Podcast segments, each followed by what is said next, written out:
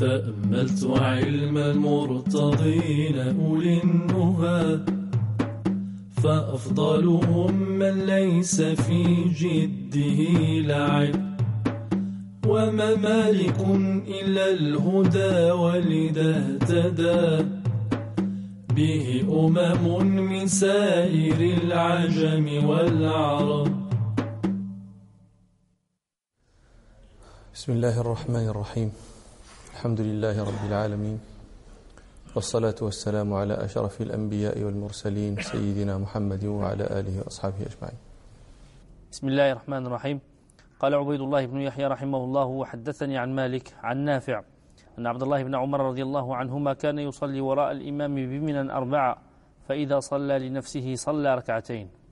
قال عبيد الله رحمه الله حدثني عن مالك عن عن نافع أن ابن عمر كان إذا صلى بمنا وراء الإمام صلى أربع ركعات. وإذا صلى لنفسه صلى ركعتين. هذا يفهم منه أن الإمام في منى كان يصلي أربع ركعات. لذلك كان يتم ابن عمر بعده. وهذا كما تقدم لنا أن المأموم المسافر يتبع إمامه المقيم في صلاته. وقال صلى الله عليه وسلم إنما جعل الإمام ليؤتم به فلا تختلفوا عليه. ابن عمر مدني بعد بعد هجرته. ولذلك فحكمه في مين حكم المسافر. لكن الفقهاء يقولون نحن قلنا إن المسافر إذا صلى خلف مقيم صلى صلاة مقيم. لكن من الذي ما المسافر الذي يصلي آه، صلاة مقيم خلف الإمام؟ هو الذي أدرك معه ركعة على الأقل. إذا أدرك معه ركعة فإنه يصلي ثم سلم الإمام فإنه يقيم يقوم فيتم صلاته صلاة تامة غير مقصورة. أما إذا لم يدرك معه ركعة بأن أدرك معه الجلوس الأخير أو السجود الأخير. المهم أدركه بعد أن قام من آخر ركعة فهذا لا يتم. وإنما إذا سلم الإمام يقوم فيصلي صلاة مقصورة. لماذا؟ لأنه لم يدرك صلاة الجماعة فلا ينسحب عليه حكمها. وهذا مذهبنا ومذهب الحنابلة. وذهب الشافعية والحنفية إلى أن هذا المسافر إذا دخل المسجد فأدرك الإمام في تشهده الأخير. فتشهد معه ثم سلم الإمام فإنه يقوم فيصلي صلاة تامة غير مقصورة. وهذه مسألة نحن كنا تحدثنا عن عن مثلها زمان في مجلس قديم من هذه المجالس المباركة. لما تحدثنا عن قوله صلى الله عليه وسلم أحسنتم من أدرك ركعة من العصر قبل أن تغرب الشمس فقد أدرك العصر. وعند حديثنا على قوله صلى الله عليه وسلم من أدرك ركعة من الصلاة فقد أدرك الصلاة. وذكرنا هناك أن مذهب المالكية والحنابلة والشافعية في رواية أن الصلاة تدرك بركعة ومن لم يدرك منها ركعة فلم يدركها. من أدرك ركعة من الصلاة فقد أدرك الصلاة. وذكرنا أن مذهب الحنفية والشافعية أن الركعة ودونها سواء في الحكم وذكرنا استدلالاتهم هناك. وهذه المسألة فرع عن تلك. والأظهر في المسألتين مذهب المالكية ومن وافقهم من الحنابلة وغيرهم أن الصلاة إنما تدرك بالركعة بإدراك الركعة وأن من لم يدرك ركعة فلم يدرك الصلاة. لأنه النبي صلى الله عليه وسلم قال من أدرك ركعة من الصلاة فقد أدرك الصلاة. فإذا قلنا إن من أن إذا قلنا إن الذي أدرك أقل من ركعة هو والذي أدرك ركعة سواء فيكون حينئذ ذكره قوله صلى الله عليه وسلم أدرك ركعة يكون لغوا. لا لا أثر له لا معنى له. إذا سوينا بين الركعتين وأقل منها ولذلك الظاهر هو مذهب المالكية ومن وافقهم ولذلك قلنا إن الذي إن المسافر الذي يلزمه الإتمام هو الذي أدرك ركعة مع الإمام. أما إذا فاتته الصلاة فأدرك الإمام بعد أن قام من ركوعه الأخير فإنه يقصر لأن الصلاة فاتته لأن الجماعة فاتته فلا تنسحب عليه ولا يلزمه الإتمام حينئذ. وفي هذا الأثر أن لم يعين من هذا الإمام الذي كان يصلي خلفه ابن عمر أربع ركعات إذا صلى معه. وقد ذكر في خارج الموطأ ذكر في الصحيحين وهو عثمان بن عفان رضي الله عنه. روى الشيخان عن ابن عمر رضي الله عنهما قال صلي صليت قال صلى رسول الله صلى الله عليه وسلم بمنى ركعتين وأبو بكر بعده وعمر بعد أبي بكر وعثمان صدرا من خلافته ثم إن عثمان صلى بعد أربع ركعات. فكان ابن عمر إذا صلى مع الإمام صلى أربع ركعات وإذا صلى وحده صلى ركعتين. وقد ذكرنا في مجلس مضى لماذا كان عمر آه، لماذا كان عثمان يتم بعد أن كان يقصر. ذكرنا هذا لما تحدثنا عن قول آه، ابن شهاب تأولت عائشة ما تأول عثمان. ذكرنا هذا فلا معنى لإعادته. وهذا يدلكم أيضا أن القصر ليس فرضا كما ذهب إليه ها الحنفية وإنما هو سنة كما هو مذهب المالكية والجمهور. بدليل أن ابن عمر كان يترك القصر إذا صلى خلف الإمام. وحكم أهل منن جميعا القصر. في المناسك حكم أهل منن جميعا حكم الناس الذين في منن جميعا القصر إلا أهل منى الذين يسكنونها. هؤلاء لا يقصرون إنما يجب عليهم الإتمام. وكذلك أهل عرفة جميعا حكمهم القصر إلا أهل عرفة فأولئك لا يقصرون بل يتمون.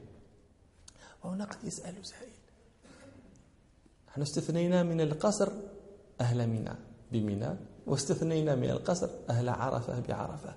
ولكن لماذا يقصر أهل مكة؟ وهل بين مكة ومنى أو بين مكة وعرفة مسافة قصر؟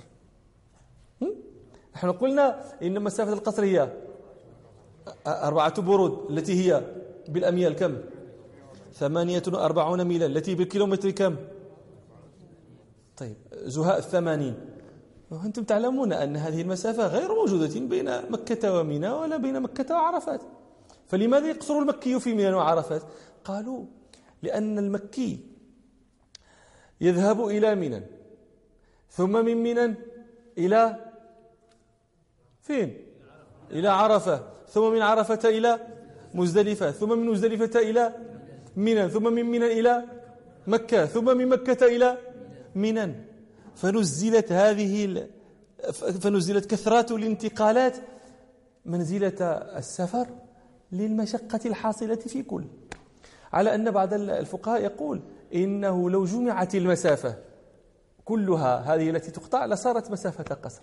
وهذا فيه ما فيه. هذا هذا هذا التعليل فيه ما فيه. لأن نحن شرطنا في مسافة القصر أن تكون دفعة واحدة بل أن تكون مجزأة. الله أعلم. قال عبيد الله بن يحيى رحمه الله وحدثني عن مالك عن ابن شهاب عن صفوان أنه قال جاء عبد الله بن عمر رضي الله عنهما يعود عبد الله بن صفوان. فصلى لنا ركعتين ثم انصرف فقمنا فأتممنا. قال عبيد الله رحمه الله وحدثني عن مالك عن ابن شهاب عن صفوان. صفوان هذا هو ولد عبد الله بن صفوان الذي يأتي بعد في الحديث. وهو صفوان بن عبد الله بن صفوان بن أمية بن خلف. بن وهب بن حذافة بن جمح بن عمرو بن هصيص بن كعب بن لؤي القرشي الجمحي المكي يلتقي نسبه مع النبي صلى الله عليه وسلم في في كعب بن لؤي. هذا من ولد هوصيص بن كعب بن لؤي. والنبي صلى الله عليه وسلم من ولد كلاب بن كعب. عمود النسب ينبغي أن تحفظوه.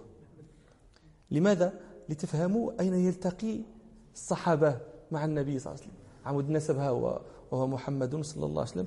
بن عبد الله بن عبد المطلب بن هاشم بن عبد مناف بن قصي بن كلاب بن مرة بن كعب بن لؤي بن غالب بن فهر بن مالك بن النضر بن كنانة بن خزيمة بن مدركة بن الياس بن مضر بن نزار بن معد بن عدنان.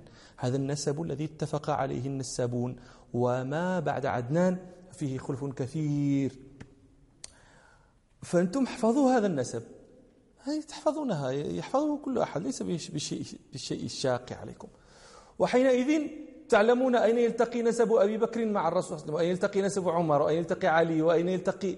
وتفهمون عندما يقول الجماحي والسهمي والمخزومي وكذا ما هذه الأفخاذ في قريش؟ ما هي؟ وصفوان بن عبد الله هذا كان آه، تابعيا ثقة. وكان زوج الدرداء بنت أبي الدرداء. نعم. عن صفوان أنه قال جاء عبد الله بن عمر رضي الله عنهما يعود عبد الله بن صفوان. يعني يعود؟ يعود أباه. وعبد الله بن صفوان هو عبد الله بن صفوان بن أمية بن خلف. آه، الجماحي تقدم النسب. وهو ولد في عهد النبي صلى الله عليه وسلم ولذلك ذكره بعضهم في في الصحابة والأظهر أنه في التابعين. وكان ثقة قي الحديث وكان معاوية رضي الله عنه يجله ويعظمه ويقدمه. ذكر الأخباريون أن عبد الله بن صفوان وفد على معاوية ومعه عبد الرحمن الأكبر أخوه. وأخوه هذا عبد الرحمن الأكبر هو أخوه لأبيه. الأمهات شتى والأب واحد. وأم عبد الرحمن هذا هي أخت معاوية فيكون معاوية خاله. فلما وفد عليه قدم معاوية عبد الله بن صفوان. قدمه على ابن أخته. فعاتبته أم حبيبة رضي الله عنها. أم حبيبة بنت أبي سفيان أخت معاوية لأنه قدم عبد الله بن صفوان على ابن أختها. فأراد معاوية رضي الله عنه أن يبين لها حيثية ذلك. فأذن لعبد الله فأذن لعبد الرحمن بن أخته. ثم قال له سل حاجتك. فقال ذكر عبد الرحمن له دينا وذكر له عيالا فأعطاه معاوية فانصرف. ثم دخل عبد الله بن صفوان. فقال له معاوية هلم حاجتك؟ فقال له حاجتي أن تخرج العطاء. يعني رواتب الناس. حاجتي أن تخرج العطاء. وتفرض للمنقطعين وتعطي الأرامي القواعد وتتفقد أحلافك من الأحابيش. فقال له معاوية كل ما ذكرته نقضيه فهلم حاجتك. يعني حاجتك في التي تخصك. فقال له عبد الله بن صفوان وأي حاجة لي؟ أنا أغنى قريش؟ فمن انصرف فقال معاوية لأخته أرأيت شتان بين رجل يسأل لحاجة نفسه وآخر يسأل للمسلمين ولا يسأل لنفسه شيئا. هذه حيثية التقديم. ويذكرون أن معاوية رضي الله عنه حج في سنة من السنين فلقيه آه، تلقاه عبد الله بن صفوان. ثم سيره وكان على بعير فأنكر أهل الشام هذا وقالوا من هذا الذي يسير أمير المؤمنين يسير على بعير. فلما دخلوا مكة إذا الجبل أبيض من من غنم كانت عليه. هذه كم تحتاج من الغنم تغطي جبلا؟ مررت قبل أيام هنا في نواحي الرباط هذه في الطريق إلى في نواحي الرباط في البوادي هنا. فرأينا قطيعا من الغنم في نظرنا كثير لكنه لا ما, ما أظن ما أحسبه يبلغ مئة شاة. فكم تبلغ شياه لتغطية جبل؟ قال فإذا الجبل أبيض من الغنم. فقال عبد الله بن صفوان لمعاوية أمير المؤمنين هذه الفاشة أجزرتها. أجزرتها أي عرضتها للذبح. قدمتها للذبح لإطعام أهل الشام. فقال أهل الشام ما رأينا أسخى من هذا الأعرابي. واش أنتم معنيت ألفي شاه شحال الشاه أعطيه شي ثمن ألفين درهم. هي 400 مليون. أطعم 400 مليون. لماذا نذكر لكم هذا؟ لنوقظ الهمم. أولئك آباؤكم. أولئك آبائي فجئني بمثلهم إذا جمعتنا يا جري المجامع. نحب أن يتحدث من يأتي بعدنا عن بعض من كان فينا. فيقول قد أدركنا من الناس من أطعم ب 400 مليون أو 500 مليون ولكن ماشي يطعم واحد. ماشي لا لا أقصد بذلك دعوة النقارة أجي أنت أجي أنت أنت لا أنت لا. لا دعوة الجفلة. يا أهل المسجد هلموا. وأنا أدركت من فعل هذا. ما وصلتش 400 مليون لأنه الجامع ما كانش في ذاك الشيء كله ولكن أدركت من فعل هذا. كثر الله أمثالهم في الأمة.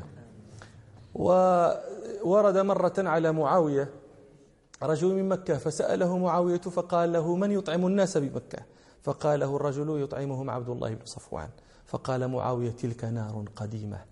نار قديمة معنى أن هذه هؤلاء أهل بيت يفعلون ذلك كابرا عن كابر وعبد الله بن صفوان هذا كان مع عبد الله بن الزبير في حصاره لما حاصر الحجاج عبد الله بن الزبير بمكة. ولما ضاق الطوق على عبد الله بن الزبير وانصرف عنه الناس بقي معه عبد الله بن صفوان. فقال له عبد الله بن الزبير قد أقلتك بيعتي يعني جعلتك في حلي من بيعتي فإن شئت أن تنصرف فانصرف. فقال له عبد الله بن صفوان أنا لم أقاتل معك لك إنما قاتلت معك لأجل ديني.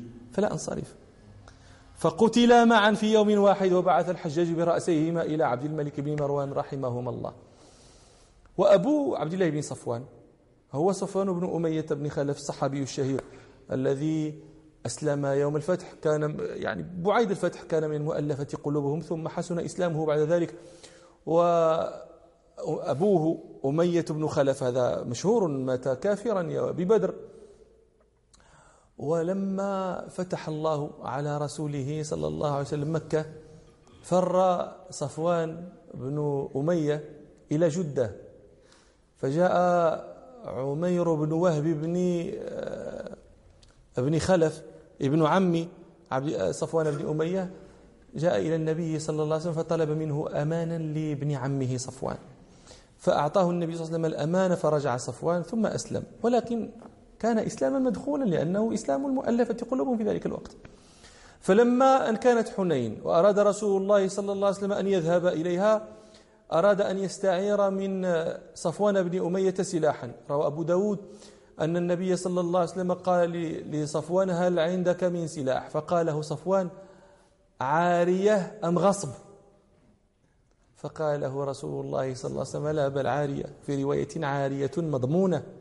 فأعطاه صفوان بين الثلاثين إلى الأربعين درعا. فلما سار النبي صلى الله عليه وسلم إلى حنين وكانت الكرة في أول اليوم على المسلمين ووقع ما ذكر الله تعالى ويوم حنين إذ أعجبتكم كثرتكم فلم تغن عنكم من الله شيئا. وضاقت عليكم الأرض بما رحبت ثم وليتم مدبرين. إلى آخر ما قال ربنا. قال أبو سفيان وهو أيضا من المؤلفة قلوبهم. وفي ذلك الوقت مؤلفة قلوبهم ما زالت قلوبهم مملوءة بغضا للإسلام لأن المسلمين دخلوا عليهم عنوة. فقال أبو سفيان لا تنتهي هزيمتهم دون البحر. لما رأى المسلمين يفرون عن رسول الله صلى الله عليه وسلم. لا تنتهي هزيمتهم دون البحر. يعني لا يوقفهم إلا جدة. ونادى كلدة بن حنبل وهو وكان مع صفوان بن أمية وهو وهما أخوين وهما أخوان لأم. نادى صرخ قال ألا بطل السحر اليوم؟ فقال له صفوان بن أمية أسكت فض الله فاك. فوالله لأن يربني رجل من قريش خير من أن يربني رجل من هوازن. ثم فتح الله تعالى على رسوله وعلى المؤمنين. وكان ما كان لعلنا نحدثكم إن شاء الله يوما ما عن قصة حنين. فلما أراد النبي صلى الله عليه وسلم أن يرد أدراع صفوان إلى صفوان فقد منها بعضها. فقال له قد فقدنا بعضها؟ قد فقدنا من أدراعك أدراعا أفنغرم لك؟ فقال صفوان لا يا رسول الله لأن في قلبي اليوم ما لم يكن في قلبي يومئذ وحسن إسلامه رضي الله عنه. نعم. عن صفوان أنه قال جاء عبد الله بن عمر رضي الله عنهما يعود عبد الله بن صفوان فصلى لنا ركعتين ثم انصرف فقمنا فأتممنا. يعني أن عبد الله بن عمر كان مسافرا فأتم فصلى إماما بمقيم. واذكروا أننا في المجلس الماضي قلنا لكم إن المذهب كراهة إمامة المسافر بالمقيم وإمامة المقيم بالمسافر. كلاهما مكروه. وإمامة مقيم بمسافر أشد كراهة لأن فيها ما في الأولى وزيادة. نحن قلنا إن إنه يكره أن يؤم مسافر بمقيم. لماذا؟ لأنه سيخالف إمامه. فالنبي صلى الله عليه وسلم يقول لا تختلفوا عليه إنما جعل الإمام ليؤتم به فلا تختلفوا عليه. ذاك سيقصر ويسلم وذاك سيقوم فيتم. فهذه مخالفة. وأشد منها الصورة الثانية وهي أن يأتم مسافر بمقيم. لماذا؟ لأنه سيخالف إمامه وسيخالف سنة الصلاة في السفر لأنه سيتم والسنة المسافر أن أن يقصر. ولكم أن تستدلوا على هل لكم أن تستدلوا على المالكية بمثل أثر ابن عمر؟ لا ليس لكم. لماذا؟ لأننا قلنا لكم إن حيثية هذا ما لم يكن المسافر الذي سيكون إماما رجلا ذا علم أو ذا فضل أو ذا سن أو إماما راتبا فحينئذ لا كراهة. وعبد الله بن عمر رجل ذو سن وذو فضل وذو سابقة ف... فيمكن أن يقدمه عبد الله بن صفوان صاحب البيت وهذه هي علة أخرى لأن يصلي هو إمام. يمكن أن يكون قدمه لفضل عبد الله بن عمر أو يكون قدمه لأنه عليل لأنه مريض. نعم الله أعلم. قال عبيد الله بن يحيى رحمه الله حدثني يحيى عن مالك عن نافع عن عبد الله بن عمر رضي الله عنهما أنه لم يكن يصلي مع صلاة الفريضة في السفر شيئا قبلها ولا بعدها إلا من جوف الليل. فإنه كان يصلي على الأرض وعلى راحلته حيث توجهت. قال حدثني يحيى عن مالك عن عن نافع أن ابن عمر رضي الله عنهما لم يكن يصلي في السفر نافلة نهارية أصلا. وهذا مذهب عن ابن عمر مشهور. لم يكن رضي الله عنه يصلي إذا كان مسافرا نافلة في النهار وإنما يصلي النوافل بالليل. وكان يقول هو كان يرى أنه لا معنى لصلاة النوافل للمسافر. لأنه لو قيل للمسافر صلي نافلة لكان الأولى أن يقال له أتمم الصلاة. السفر روعي فيه التخفيف حتى قصرت الفريضة. فالنفل أولى أن يتخفف منه. ثم إنه لم يرى النبي صلى الله عليه وسلم صلى نافلة في السفر. روى مسلم عن حفص بن عاصم بن عمر بن الخطاب قال صحبت ابن عمر في طريق مكة. فصلى الظهر ركعتين. ثم قام وقمنا معه حتى أتى راحلته وجلس وجلسنا معه. فحالت منه التفاتة نحو حيث صلى. فرأى ناسا قياما فقال ما يصنع هؤلاء؟ فقلت يسبحون. يسبحون أي؟ يصلون سبحة أي نافلة. فقلت يسبحون. فقال لو كنت مسبحا لأتممت صلاتي. لو كنت مصليا شيئا من النافلة لكان الأولى أن أتم الفرض. لأن الفرض في جميع الأحوال أحب إلى الله من النفل. ما تقرب إلي عبدي بشيء أحب إلي مما افترضته عليه. فقال رضي الله عنه لو كنت مسبحا لأتممت صلاتي. ثم قال يا ابن أخي إني صحبت رسول الله صلى الله عليه وسلم في السفر فلم يزيد على ركعتين حتى قبضه الله. ثم أبا بكر ثم صحبت أبا بكر فلم يزيد على ركعتين فلم يزيد على ركعتين حتى قبضه الله. ثم صحبت عمر فلم يزيد على ركعتين حتى قبضه الله. ثم صحبت عثمان فلم يزيد على ركعتين حتى قبضه الله. وقد قال الله لقد كان لكم في رسول الله أسوة حسنة. هذا مذهب ابن عمر. على أن بعض العلماء يرى أن مذهب ابن عمر عدم صلاة النافية المطلق عدم صلاة الرواتب في السفر. أما النافلة المطلقة فقضية أخرى وسيأتي الكلام عن هذا إن شاء الله. ولكن مذهب ابن عمر هذا لم يتبعه عليه أحد من الأئمة بل أئمة الأربعة مالك وأبو حنيفة والشافعي وأحمد يرون جواز صلاة النوافل النهارية للمسافر. لا خلاف بينهم في ذلك حتى ذكر ابن عربي قال أجمع العلماء على أن المسافر يصلي بالنافلة ليلا ونهارا. طبعا حكاية الإجماع هذه فيها ما فيها؟ لأن الخلاف عن ابن عمر حاصل. إلا إذا قيل إن مذهب ابن العربي أن الإجماع ينعقد إذا أجمع مجتهد العصر الحاضر من غير أن ينظر إلى مجتهد عصر تقدم. فقال أجمع الناس على جواز ذلك. والدليل للجمهور ظاهر. عن ما رواه الشيخان عن أم هانئ بنت أبي طالب رضي الله عنها أنها أتت رسول قالت لما كان عام الفتح وكان رسول الله صلى الله عليه وسلم أعلى مكة أتته فقام صلى الله عليه وسلم إلى غسله فساترت عليه فاطمة رضي الله عنها ثم أخذ النبي صلى الله عليه وسلم ثوبه فالتحف به. ثم صلى ثمان ركعات سبحة الضحى. فهذه نافلة نهارية في سفر. صلىها رسول الله صلى الله عليه وسلم. ثم إن العلة التي من أجلها امتنع ابن عمر على امتنع ابن عمر عن نافلة النهار. هي عينها موجودة في نافلة الليل. كان هو يصلي بالليل. ومع ذلك كان كان يقصر العشاء. فك يعني لو كنت مسبحا لأتممت صلاتي. ها أنت تسبح بالليل وتقصر. فالعلة هي هي. ولذلك الظاهر هو مذهب الأئمة ومذهب غيرهم والذي يدل عليه حديث رسول الله صلى الله عليه وسلم. نعم. عن عبد الله بن عمر رضي الله عنهما أنه لم يكن يصلي مع صلاة الفريضة في السفر شيئا قبلها ولا بعدها إلا من جوف الليل فإنه كان يصلي على الأرض وعلى راحلته حيث توجهت.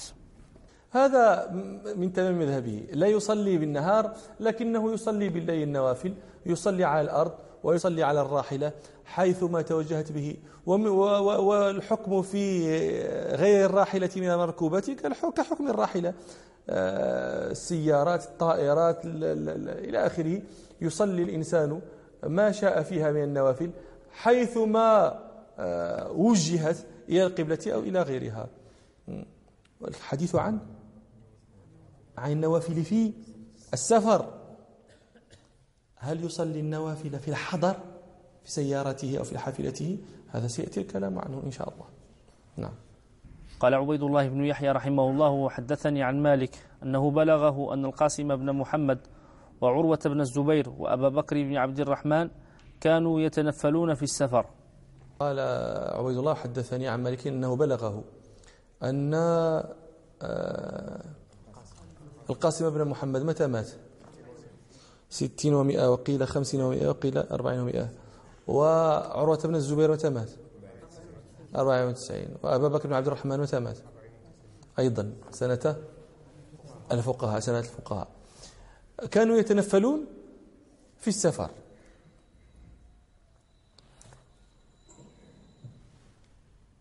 هل في هذا شيء يشكل. يعني الأثر أطلق فيه الزمان. ليس فيه أنهم كانوا يتنفلون بالليل. إنما أنهم كانوا يتنفلون في السفر. فيحتمل أنهم كانوا يتنفلون في النهار فلا يخالف فعلهم فعل ابن عمر رضي الله عنه لكن الظاهر لما أورد مالك هذا الأثر تحت هذه الترجمة فحمل هذا على أنهم كانوا يتنفلون بالليل وكانوا يتنفلون بالنهار. وهذا طبعا كما قلنا مذهب الأئمة. نعم. قال يحيى وسئل مالك رحمه الله تعالى عن النافلة في السفر فقال لا بأس بذلك بالليل والنهار وقد بلغني أن بعض أهل العلم كان يفعل ذلك. وهذا ظاهر. لا بأس بالنافلة. سئل مالك سؤالا صريحا. عن النافلة في السفر فأجاب تعيينا للزمان.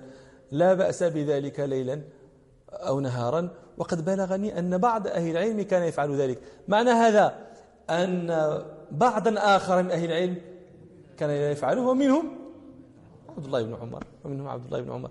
وفي هذا قضية تدلكم على يدلكم عليها. لماذا يذكر مالك؟ وقد بلغني أن بعض أهل العلم كان يفعل ذلك.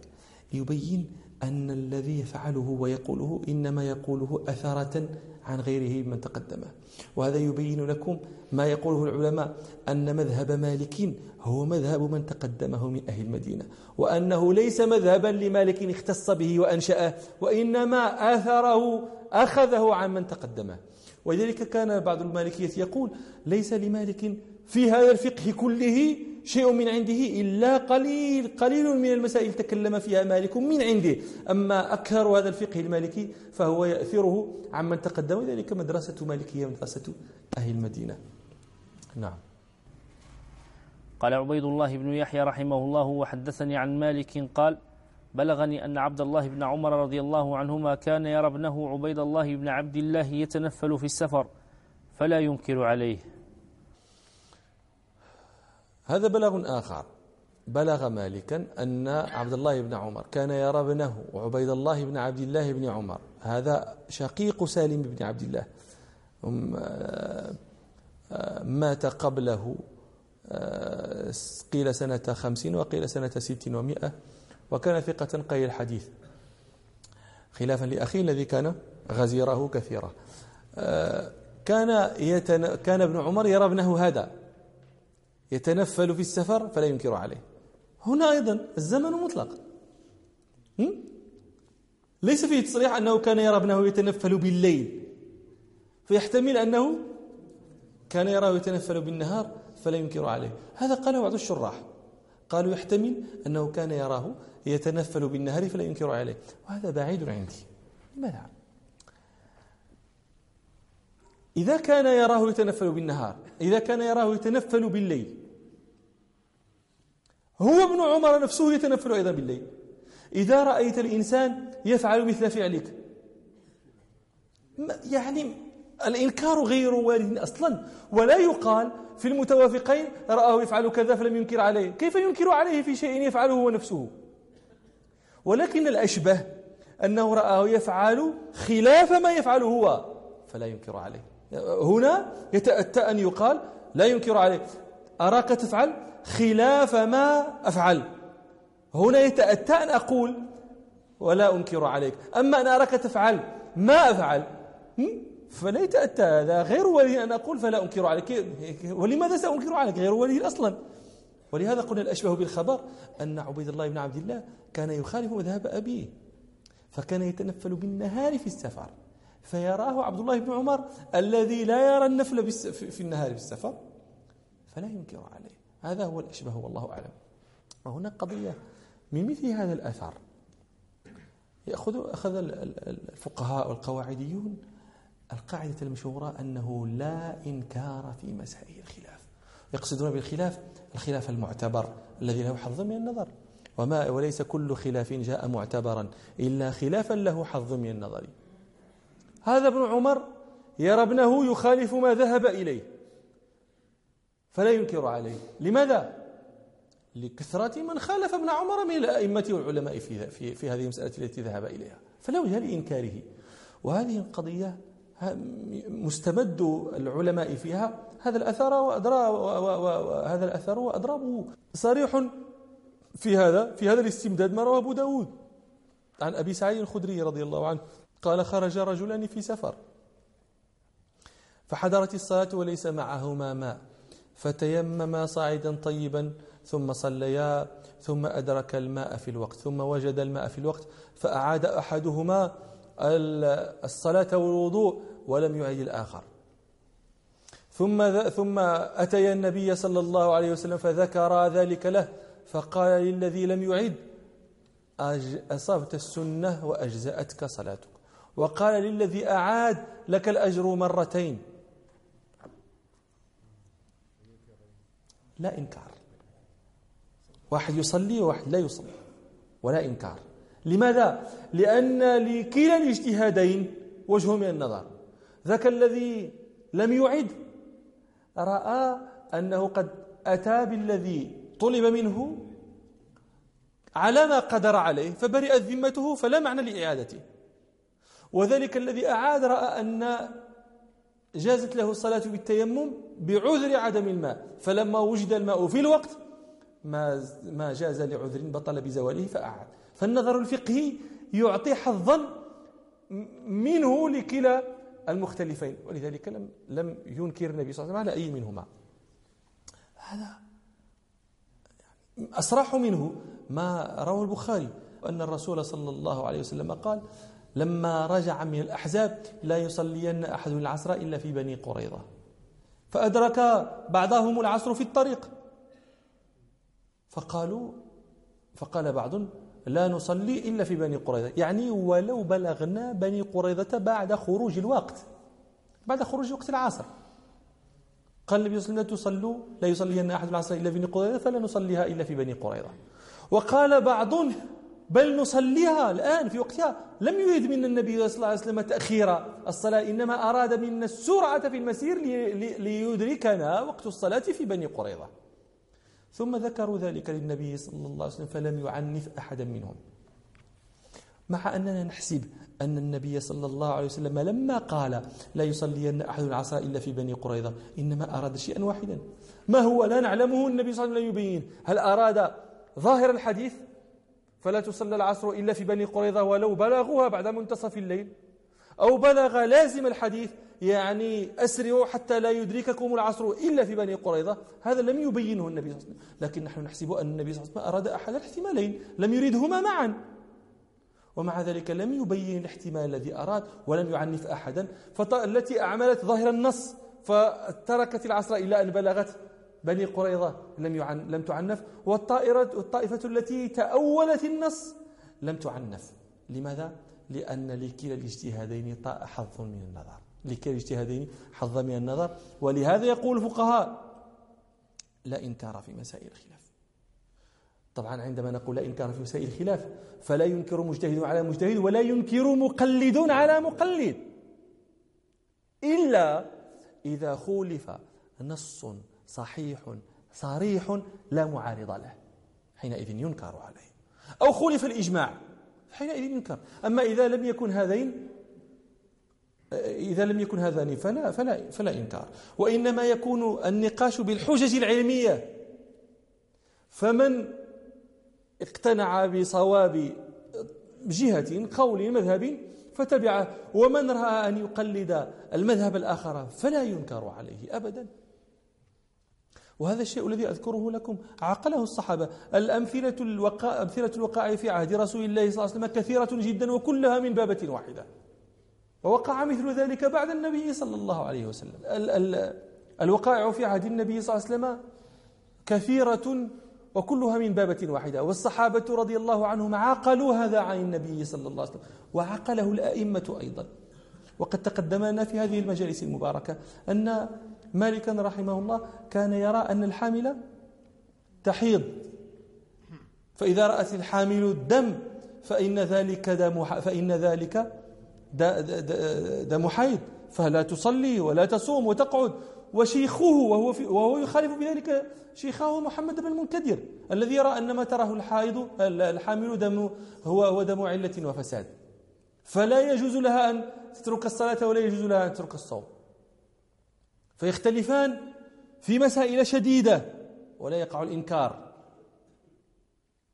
فالآن الناس الذين ينكرون فيما لا ينبغي أن يكون فيه الإنكار مما يختلف فيه العلماء ولكل طائفة من العلماء حظ من النظر. هؤلاء هذا الإنكار ليس على سنن هدى ولا على سنن مهتدين. وفي مثل هذا أقول من لم يسعه ما وسع أصحاب رسول الله صلى الله عليه وسلم وما وسع الصالحين قبله فلا وسع الله عليه وإلى مجلس آخر إن شاء الله. سبحانك الله وبحمدك أشهد أن لا إله إلا أنت أستغفرك وأتوب إليك والحمد لله رب العالمين.